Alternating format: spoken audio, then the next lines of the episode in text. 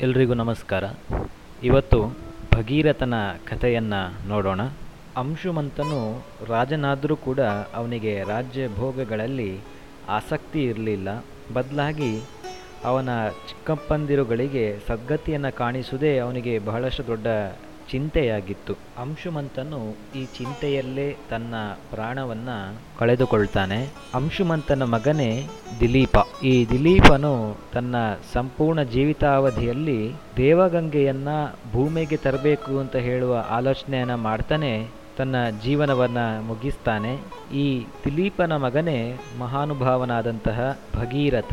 ಭಗೀರಥನು ತನ್ನ ಹಿಂದಿನವರ ಹಾಗೆ ಚಿಂತೆಯನ್ನ ಮಾಡ್ತಾ ಕುಳಿತುಕೊಳ್ಳಿಲ್ಲ. ಬದಲಾಗಿ ಆತ ಕಾರ್ಯಪ್ರವೃತ್ತನಾಗ್ತಾನೆ. ಹೇಗಾದರೂ ಮಾಡಿ ತನ್ನ ಅವಧಿಯಲ್ಲಿ ದೇವಗಂಗೆಯನ್ನ ಭೂಮಿಗೆ ತರಬೇಕು ಅಂತ ಹೇಳುವ ಒಂದು ಸಂಕಲ್ಪದಲ್ಲಿ ಆತ ಒಂದು ತಪಸ್ಸನ್ನ ಮಾಡಲಿಕ್ಕೆ ಶುರು ಮಾಡ್ತಾನೆ. ಘನಘೋರವಾದಂತಹ ತಪಸ್ಸನ್ನು ಮಾಡ್ತಾ ಕಠಿಣ ಅನುಷ್ಠಾನಾದಿಗಳನ್ನು ಮಾಡಿ ದೇವಗಂಗೆಯನ್ನ ಭಗೀರಥನು ಒಲಿಸಿಕೊಳ್ತಾನೆ. ಭಗೀರಥನ ತಪಸ್ಸಿಗೆ ಮೆಚ್ಚಿ ದೇವಗಂಗೆಯು ಪ್ರತ್ಯಕ್ಷಳಾಗಿ, ಮಗು, ನಿನಗೆ ಏನು ಬೇಕು?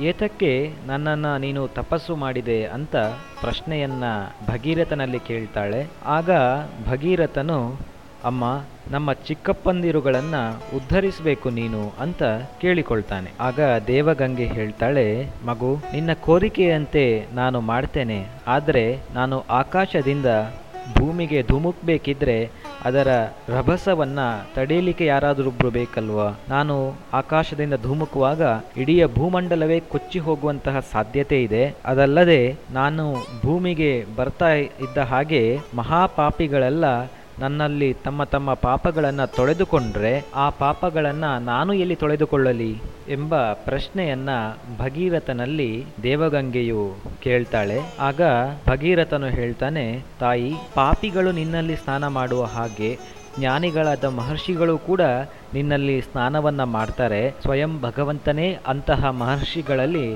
ನೆಲೆಸಿರ್ತಾನೆ. ಭಗವಂತನ ಸಂಪರ್ಕವೇ ನಿನಗೆ ಆದ್ಮೇಲೆ ಇನ್ನು ನಿನ್ನಲ್ಲಿ ಪಾಪಗಳು ಉಳಿಯಲು ಸಾಧ್ಯವೇ ಇಲ್ಲ ಅಂತ ಭಗೀರಥನು ಹೇಳ್ತಾನೆ. ಇದಕ್ಕೆ ದೇವಗಂಗೆಯು ಕೂಡ ಒಪ್ತಾಳೆ. ಆದ್ರೆ ಭಗೀರಥನಿಗೆ ಇನ್ನೊಂದು ಪ್ರಶ್ನೆಗೆ ಉತ್ತರವನ್ನ ಕಂಡುಕೊಳ್ಳಲಿಕ್ಕೆ ಸ್ವಲ್ಪ ಕಷ್ಟ ಆಗ್ತದೆ. ಅಂದ್ರೆ ಆಕಾಶದಿಂದ ದೇವಗಂಗೆಯು ಧುಮುಕಿದ್ರೆ ಆ ರಭಸವನ್ನ ತಡೆಯುವಂತವರು ಯಾರು ಅಂತ ಹೇಳುವಂತದ್ದು ಅವಾಗ ಭಗೀರಥನಿಗೆ ಗೊತ್ತಾಗ್ತದೆ ಸಾಕ್ಷಾತ್ ಪರಶಿವನೇ ದೇವಗಂಗೆಯ ರಭಸವನ್ನ ತಡೆಯಲು ಸಮರ್ಥನಾದಂತಹ ವ್ಯಕ್ತಿ ಅಂತ. ಭಗೀರಥನು ತನ್ನ ಈ ಉಪಾಯವನ್ನ ಗಂಗೆಯಲ್ಲಿ ಹೇಳಲು ಗಂಗೆ ಕೂಡ ಇದಕ್ಕೆ ಒಪ್ಪಿಕೊಳ್ತಾಳೆ. ಆನಂತರ ನಂತರ ಭಗೀರಥನು ಅಲ್ಲಿ ಶಿವದೇವರ ತಪಸ್ಸನ್ನ ಮಾಡಲಿಕ್ಕೆ ಶುರು ಮಾಡ್ತಾನೆ. ಕೆಲ ಕಾಲದ ನಂತರ ಶಿವದೇವರು ಪ್ರತ್ಯಕ್ಷರಾಗಿ ಭಗೀರಥನ ಅಪೇಕ್ಷೆ ಏನಿತ್ತು ಅದಕ್ಕೆ ಪೂರಕವಾಗಿ ನಡೆದುಕೊಳ್ಳುವುದಾಗಿ ಶಿವದೇವರು ವರವನ್ನ ಕೊಡ್ತಾರೆ. ಇದಾದ ನಂತರ ದೇವಗಂಗೆ ಆಕಾಶದಿಂದ ಧುಮುಕ್ತಾಳೆ. ಶಿವದೇವರು ಆವಾಗ ದೇವಗಂಗೆಯನ್ನ ತನ್ನ